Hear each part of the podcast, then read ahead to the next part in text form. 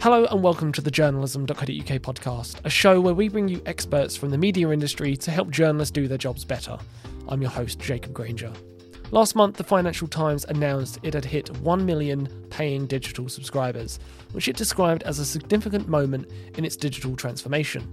And that transformation has no plans to slow down. Last week, it brought out a fresh news app, the FT Edit. There, audiences will pay a fraction of the price for a standard subscription and instead receive eight hand picked stories to make sense of the news of the day every day.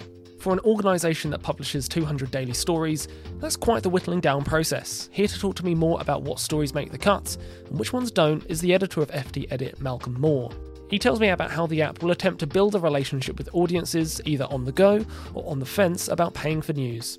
All of that's coming up after this. Malcolm, welcome to the journalism.co.uk podcast. Thanks so much for jumping on the show. Thank you for having me. Um, would you mind telling our audience a little known fact about you? Um, well, uh, I'm half Singaporean Chinese. So um, obviously, all Singaporeans are obsessed by food. So I am very much a foodie. Um, and I've been lucky enough to be a foreign correspondent in China and in Italy. So those are two of the best greatest, you know, uh, oldest food cultures uh, in the world. You must have a very sophisticated palate. Uh, I don't know about that, but um, but I have been trying to persuade um, the FT to um, make me their food correspondent for years now, but it's totally failed. Uh, I've, I've, yeah, they've always said no. Fingers crossed. Fingers crossed. Um, favorite dish? What comes to mind?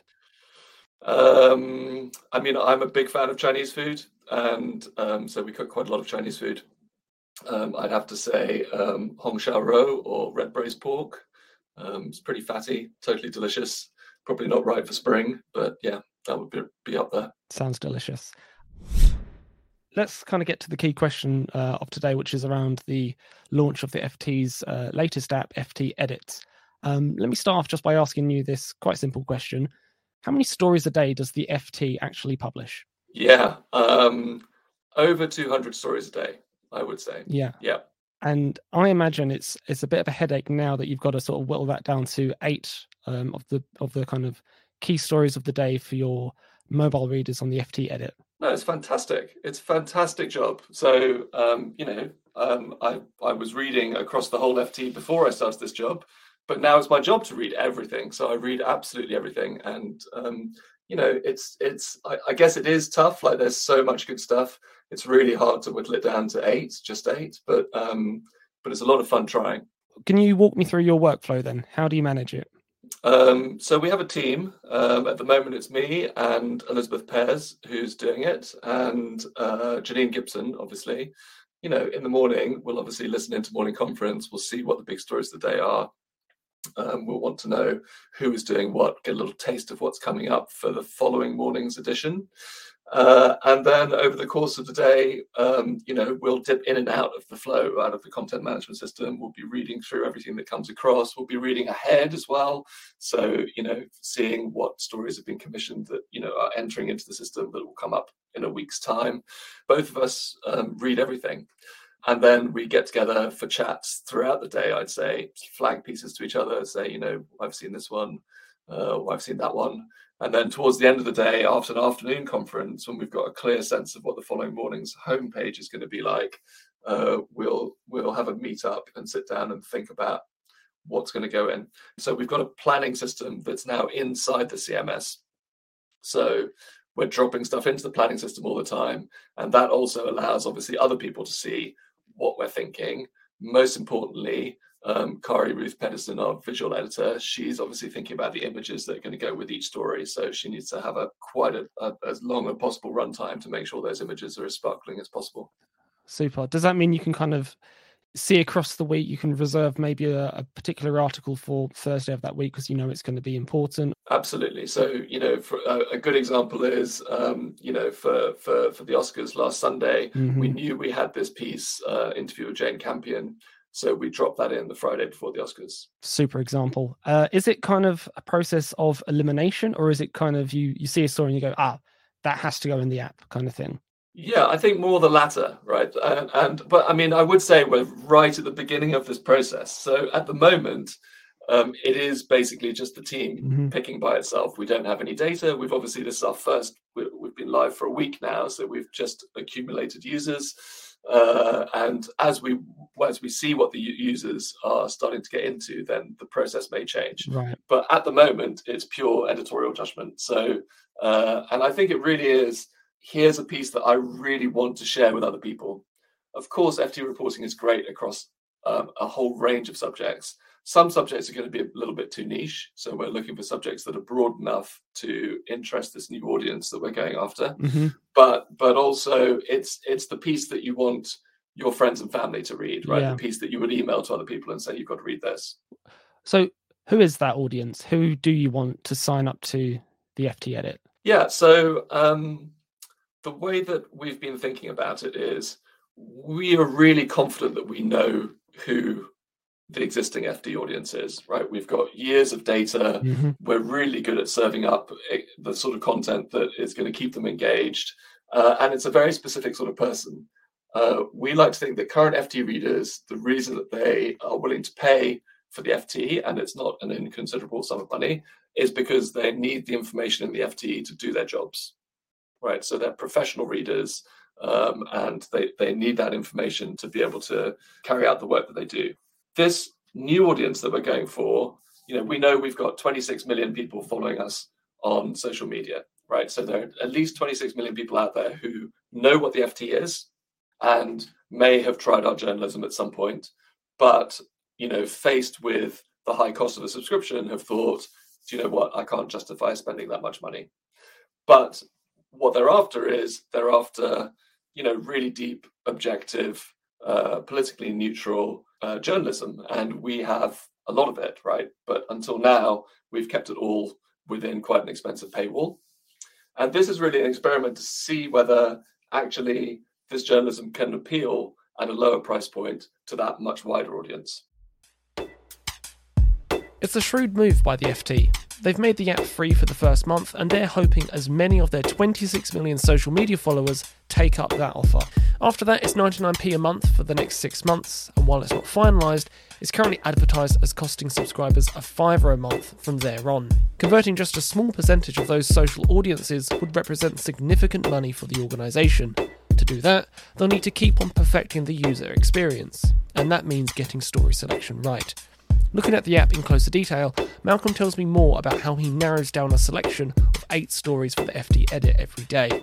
Let's take, for example, the leading story on the day we spoke, which was titled Five Ways to Fight the Information War. This story grappled with our role as audiences in the inadvertent spread of mis and disinformation. Over to Malcolm. This piece in particular, we put it number one in the app today because, you know, we're now a month into the conflict in Ukraine. Um, we've had obviously a lot of amazing coverage about what's going on there. And and we're also, I think this this war in particular, everyone is so aware of the information war going around it because I mean obviously you can see the sort of information that Russian state uh, media is feeding uh, to people in Russia, and you can see that in the West, um, you know, intelligence agencies, the MOD, and others, they've been sharing intelligence much more quickly than in any previous conflict. The sort of ways in which social media has actually played a really important part in this war, I think, is at the top of everyone's minds. And what we're trying to do with this app is we're not trying to give you the news, right? You've, you've got to go somewhere else to get your news. We're assuming that people who come to this app are already subscribers to, um, you know, another British newspaper, or they're watching the BBC, or that someone else is giving them their primary source of news. So this is a this is a supplement then in, in many ways. Absolutely. The need that we're trying to fulfill is okay, I've spent all day reading the news. I've I've just doom scrolled my way through Twitter for like, you know, 12 hours. Uh-huh. And I've come out at the end of it. And honestly, I'm not sure what I think because, you know, there's just a lot of stuff out there. I don't know what I can trust. I don't know what's accurate and what's not accurate. No one's really gone into the depth to explain stuff to me that I want. And that's what we're trying to step in and do. We're trying to give people intelligent analysis, intelligent opinion, people who can, you know, that our writers will basically help you make sense of what's going on. And this app is basically your chance to kind of step out of the doom scroll for five or 10 minutes and read one really intelligent thing or two really intelligent things, or I mean, hopefully eight really intelligent things. But you know, personally, I think if you're reading one amazing thing on this app every day, then you'll be willing to pay the subscription for it. That's my that's my view. Right. And that comes across because this article isn't, you know, your very classic inverted pyramid. This is like a personal account, bit featurey writing. That definitely comes across. It's not, you know, your average other stories that you probably access throughout the day. It has got that, as you say, sort of opinion or analysis or context to it. Yeah, I mean, it's just really concise. It makes these points and it makes them very forcefully. You know, it makes the point that, you know, um, a lot of disinformation out there is actually quite simple, but we retweet it anyway because, you know, we're very emotional or it provokes some sort of emotional response in us and we hit the button before we think about it, yeah. right? But he also makes the really interesting point, I think, that, um, you know, uh, actually, there's no point in saying, oh, well, it's all fake news. I'm not paying attention to anything anymore because disbelieving everything is just as bad, right? That's the goal of disinformation is to plant those seeds of doubt, is to cause the confusion, is to stop people from understanding that actually there's a moral outrage going on here mm. and and there's a very clear side to be on. Yeah. And the format makes sense too. I mean, maybe this is just me speaking, but having the the five ways, the listicle kind of format makes sense for a mobile reader if you're on the train or you're you're going about your day. That's something you can easily, you know, just access if you've got your coffee or you know you're doing something else in the background yeah i mean absolutely we're i mean as i said this app is an experiment and we're just starting to gather the data now on how people are going to use it but the hypothesis we had in our mind was this is something interesting to read on your way to work on your way home when you're breaking for a cup of tea when you're you know stopping for your lunchtime sandwich and you want something to read right this is not supposed to fit into all parts of your day. We've we've designed it to be very very limited in what it is. We want you know there's no bells and whistles here. Mm-hmm. We've gone for a horizontal scroll rather than a vertical scroll specifically because of that experience of endlessly scrolling up through a feed. Oh, you mean like alongside to pick your story on the on the on the main interface? Exactly. It goes horizontally because we're so used to just scrolling vertically and mindlessly and not focusing we wanted people to scroll horizontally and then come to an end. Yeah, like a carousel. Right. There's an end mm. point here, you know, and when you reach the end, you're done, right? You've completed the app. There's nothing else to do. Bit like a magazine. Yeah. yeah well, so if you if you think about it, maybe maybe not in the same tactile way, of course, but there's it's got a it, it's finite. It ends at some point. There's a conclusion to this um, daily product. Right. Well, so so in our testing, a lot of people said, you know they had they had kind of negative associations with a lot of news uh, titles right newspaper titles. When we asked them okay well you know do you consume this? Do you consume that? They said yes yes but it's very overwhelming. Right we I, I remember one focus group we did with us readers and one of them said you know i'm a subscriber to the new york times and i love the new york times but sometimes i open up the homepage and i just don't know where to start reading because there's just so much stuff on there right and i don't know where to start and i don't know where to end and and then we kept asking them, and they said um, they gave the example of like the New Yorker and the London Review of Books. There weren't negative associations with them. They were kind of positive, like, okay, yes, that's not really news, even though there's a lot of news in it. And I think that's where we're trying to go, mm-hmm. in that we think that we're we're a place for explanatory journalism and for analysis. And you go there with a cup of tea right? And you, you might once upon a time have sat down with a cup of tea and opened up a print newspaper or opened up a print magazine. That's really the kind of experience that we're trying to aim at with the app. Hi there, hope you're enjoying the show. Just a quick one from me and then we'll get back to the interview. Just wanted to let you know that our digital journalism conference News Rewired is finally returning to the physical space and we can't wait to see you there. Join us on the 24th of May 2022 at News UK's stunning 17th floor space in London Bridge to hear expert panels and discussions, but most importantly, to network with your peers at last. You can take advantage of our early bird offer, which will save you £40 on your ticket. Hurry now because the offer only lasts until the 8th of April. Head over to newsrewired.com to bag your ticket now. But you also make space for a restaurant review at uh, the Hand and Flowers. Why? I mean, it, so so this sort of media storm over the Hand and Flowers kind of passed me by until I read Tim Hayward's review and then went back and and, and saw um, what everybody else had been complaining about. I mean, I was sort of vaguely aware that there was some sort of rumpus around Tom Kerridge's new pub, but I hadn't really looked at that closely. And then I read this review and I thought, I mean, firstly, it's astonishing, right? Mm-hmm. Anybody being asked to pay 33 pounds for an omelette is gonna is gonna just laugh. Um, I mean, I would laugh, and I and I'm a foodie, and I uh, but but you know, mm-hmm. but then Tim makes a really really good case for it, right? I just thought he actually by the time I'd finished reading his review, I was like, okay, he's actually defended the 87 pound steak, and he's done it quite well because his point is there are lots of people who would drop that sort of money at a fancy haute cuisine restaurant without batting an eyelid but because this is kind of populist food, because it's food that we all recognize, oh, well, then it can't possibly be worth that much. Um, but his point is people love it. The place is full. And actually, this sort of food is more accessible and everybody loves it. And if it's done to that level that it's worth £87 for a steak, then good on him. And I just thought, okay, you know, fair enough. It was really nicely written. Yeah. So, I mean, so I guess there is a tolerance there just for, you know, serendipity, stories you may not expect, something out of the ordinary, just something to shake things up slightly in the eight. Absolutely. I mean, I think that again, this is all just hypothesis because we have we're not seeing the data yet. Mm-hmm, yeah. But you know, we start off the app with stuff that is quite serious. You know, the, the big story of the day, something that, that everyone's thinking about. Here is here's an FT take on that. This edition is very UK focused. This is primarily for the UK market. But so there's going to be lots of UK stuff in it. But we're the FT, we're very global, so we're going to put some some foreign reporting in there. We've got a great piece today about Viktor Orban ahead of the Hungarian election on Sunday.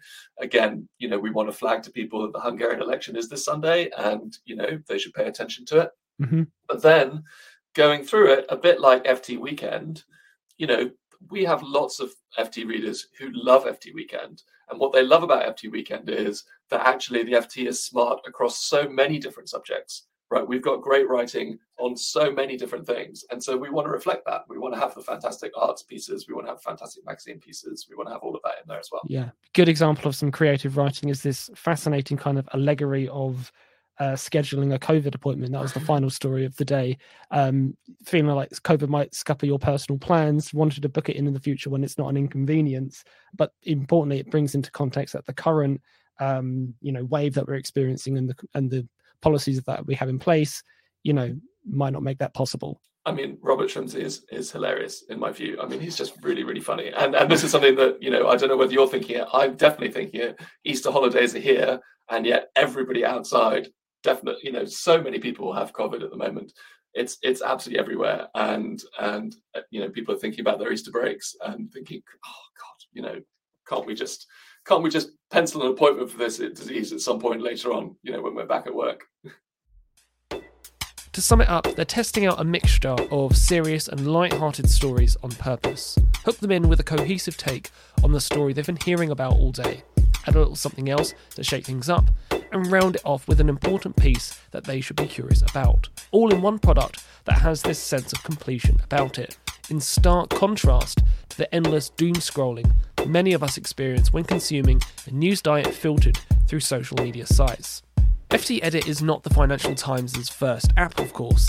In 2010, they launched their first news app on the iPad. In 2012, it came out on Apple, Android, and Windows, and it stood the test of time.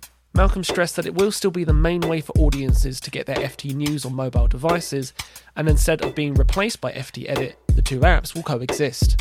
FT Edit, by contrast, provides a much simpler product a taste of the FT at a lower price point, an expert curation of content for audiences either on the go or on the fence about paying for news. It sounds a little like the benefits of social media brought by most publishers, bringing the content audiences wanted to read to the spaces they were already in, Far from being in competition with platforms, however, Malcolm says that this app wants to be the antidote. You know, I would say that I have a, a, a conflicted uh, relationship with social media. Um, as a journalist, I'm obviously on Twitter all the time. And also as a journalist, I don't like it. I don't like the time I spend on there. And, you know, so uh, when we launched the app on Monday, I spent pretty much the whole day on Twitter because I was um, very keen to see what the response would be like. Uh, and at the end of the day, I just felt awful. I just felt exhausted and my brain was scrambled and I didn't want to spend another minute on it. I, I think where we would position ourselves is actually we're trying to be a bit of an antidote to that. Right. That's that that sort of behavior is what we are trying to step away from. And I don't think it's just the FT that's trying to offer that, by the way. I think that lots of other people are thinking, mm-hmm. lots of people feel overwhelmed. There is too much information out there, and actually, you know, what people value is a trusted guide through that information. Yeah, you're you're right because we've certainly seen last five ten years this rise of slow journalism taking a slower approach trying to cut down the noise in, in in the news or at least in the social media landscape you know typically what kind of stories that the ft would run are just very hard for readers to keep up to date with where they could really benefit from something like this.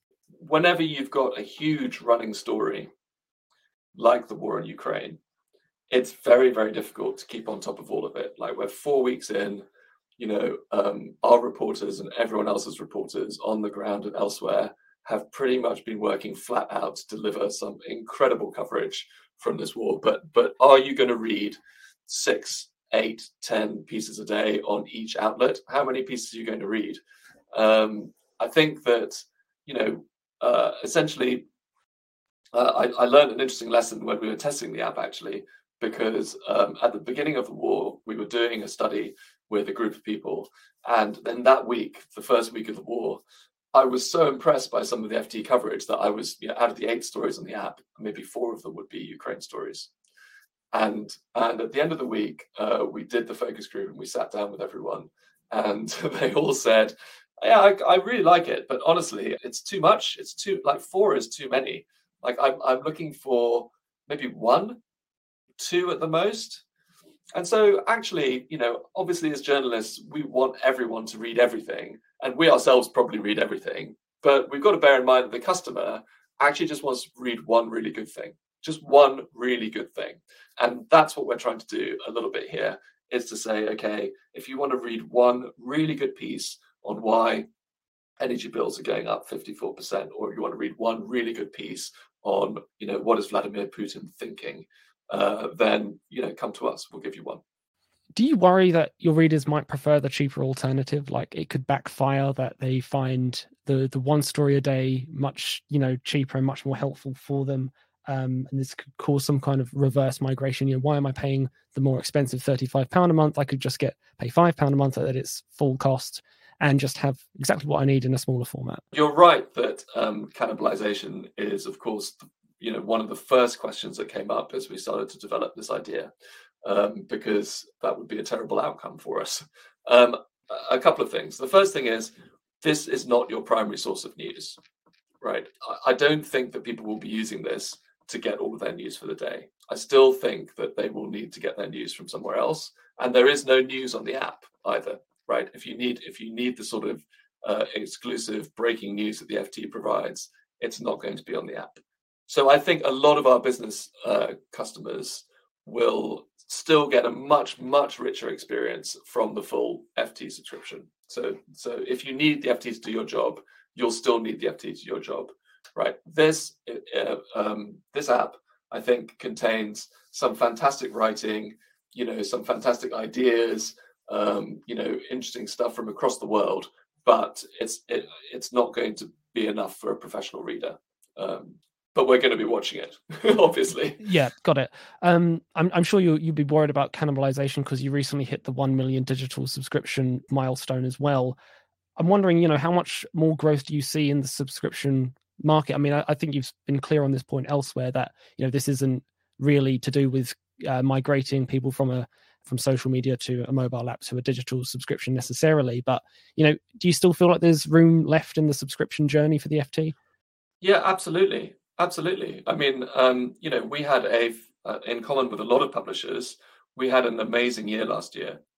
We had such a huge spike in subscriptions. You know, every year, I think, um, you know, we tend to be a little bit cautious at the beginning, and then and then see just this, you know, incredible growth. One of the reasons that we're able to do this new app is because of the sort of financial security that the last few years have provided. Because the business model is so solid and because it's performing so well, that has basically given us the leeway to say, well, why don't we just experiment with seeing if there's another group of readers out there, and hey, we can we can we can afford to put something out there with quite a quite an attractive price point. Mm. Um, uh, and we've got the flexibility to do that. So I, I, you know, I think that our, our core business is is still really strong and has a long way to to go. And and particularly you know um, in the US and elsewhere that's a you know it's a big target for us the US sure. But this app is is a growth experiment. It's to see whether okay we know that FT readers like the FT but do other will other people like the FT as well? Coming at this as previously working as a, a tech correspondent how much of this is also to do with like the cookieless future? You've spoken about the large anonymous 26 million people who follow you on social media. Getting them onto an app could be a good way to sort of learn more about those readers get some first party data. Um, we're not actually collecting very much data with the app and we've been thinking about it a lot about what we should be collecting and what we shouldn't be collecting. Um, but let's take this question in two parts. I mean the first thing is I think the cookieless future is slightly less uh, cookieless than we thought it was going to be. Um, you know, Google uh, is developing all sorts of different ways of tracking people, and and and I don't think that it's quite as dire for some of those publishers as it was at the beginning. The FT, of course, has always kind of been outside of that debate because you know we know our subscribers anyway. We've got we've always had first party data on on FT subscribers. We know who they are, and and they're a very valuable group, which is you know one of the reasons why uh, we've been successful. Um, but we've always also respected the fact that FT subscribers don't wish to share very much of their data. You know, they don't they don't wish us to be um, exploiting their data in any way, and we don't, and we don't do that. Um, so we don't actually collect that much data, and and I'm not sure that we would collect a huge amount with FT Edit either. We've been toying around with the idea of of um, asking people if they'd like to volunteer some details. So, for example, we're very keen to attract women subscribers to FT Edit. So we might ask people in the registration process to say, you know, if if they would like to say uh, what gender they are, then then that would help us maybe understand a little bit more what women readers would like to read and and and and you know um, adjust the the content to that. But we wouldn't do that for commercial purposes. Right. Okay. Um, well, finally, from me then, what other sort of tech possibilities, advancements are kind of out there that are appealing to you, just from an editorial standpoint, to maybe give you some different options um, with uh, the FT products? Coming from the world of tech, I'm really interested in personalization, and I'm really interested in what AI could right. be doing because I think ultimately, you know, people have a very narrow view of personalization and whenever whenever you mention the word they say well you know i don't want an algorithm picking stuff for me because i don't want to be trapped in a little filter bubble. I want an editor to curate everything for me. But i mean i think that you know the two can work hand in hand. I do think that every single person is going to have a slightly different editorial preference right? If you asked um, 100 people to pick their favorite list of stories for this new app they'd all pick a slightly different list. And and I think that there's a way of doing it that could be more sophisticated than simply you know the sort of reinforcement algorithm where you know you just get more of what you've already seen. I'm pretty sure that we could set interesting parameters around it and play around with the idea of of um, you know saying well there are some subjects which are core and which everybody should have but actually you know if we know uh, the way in which you're using the app, if we know what sort of things you're interested in over time, we can probably be more precise in serving you the content that you want and making you feel that the app kind of mm. um, understands you a little bit better. Lots to lots of watch this space kind of feelings in your responses. Yeah. yeah, I think so. Yeah. Well, listen, Malcolm, this has been a blast. Thank you so much for jumping on the podcast and sharing all your insights. Yeah, brilliant. Thank you so much for having me, Jacob. My main takeaway from this conversation is that there can be a lot more to a news app than its function as a source of direct revenue as a tool for more profitable conversions. For FT Edit, it's more about a whole different news experience, providing a range of articles on topics that have depth but are selectively chosen. One warning though, your new reduced offer might be so good it tempts current customers away. Differentiate hard from your other tiers of subscription, otherwise, you run the risk of pre existing subscribers switching to the cheaper option. But what do you think? You can DM or tweet me at JPDJournalism or the wider team at journalism.co.uk at journalism news. If you'd like to feature on the show or you've got a topic or story you want us to cover on the podcast, please do get in touch. I'm on jacob at journalism.co.uk. And finally, if you like what you heard today, you can check out more of our episodes on SoundCloud, Spotify, and Apple Podcasts by searching and subscribing to the journalism.co.uk podcast. That way, you won't miss our next exciting episode, which will round up our favourite talks and takeaways from this week's landmark International Journalism Festival out in Perugia. If you're a fan of the show, do leave us a review and a rating so others can discover these conversations for themselves. But that is all we have time for this week. I've been your host, Jacob Granger. Thanks so much for listening. Until next time.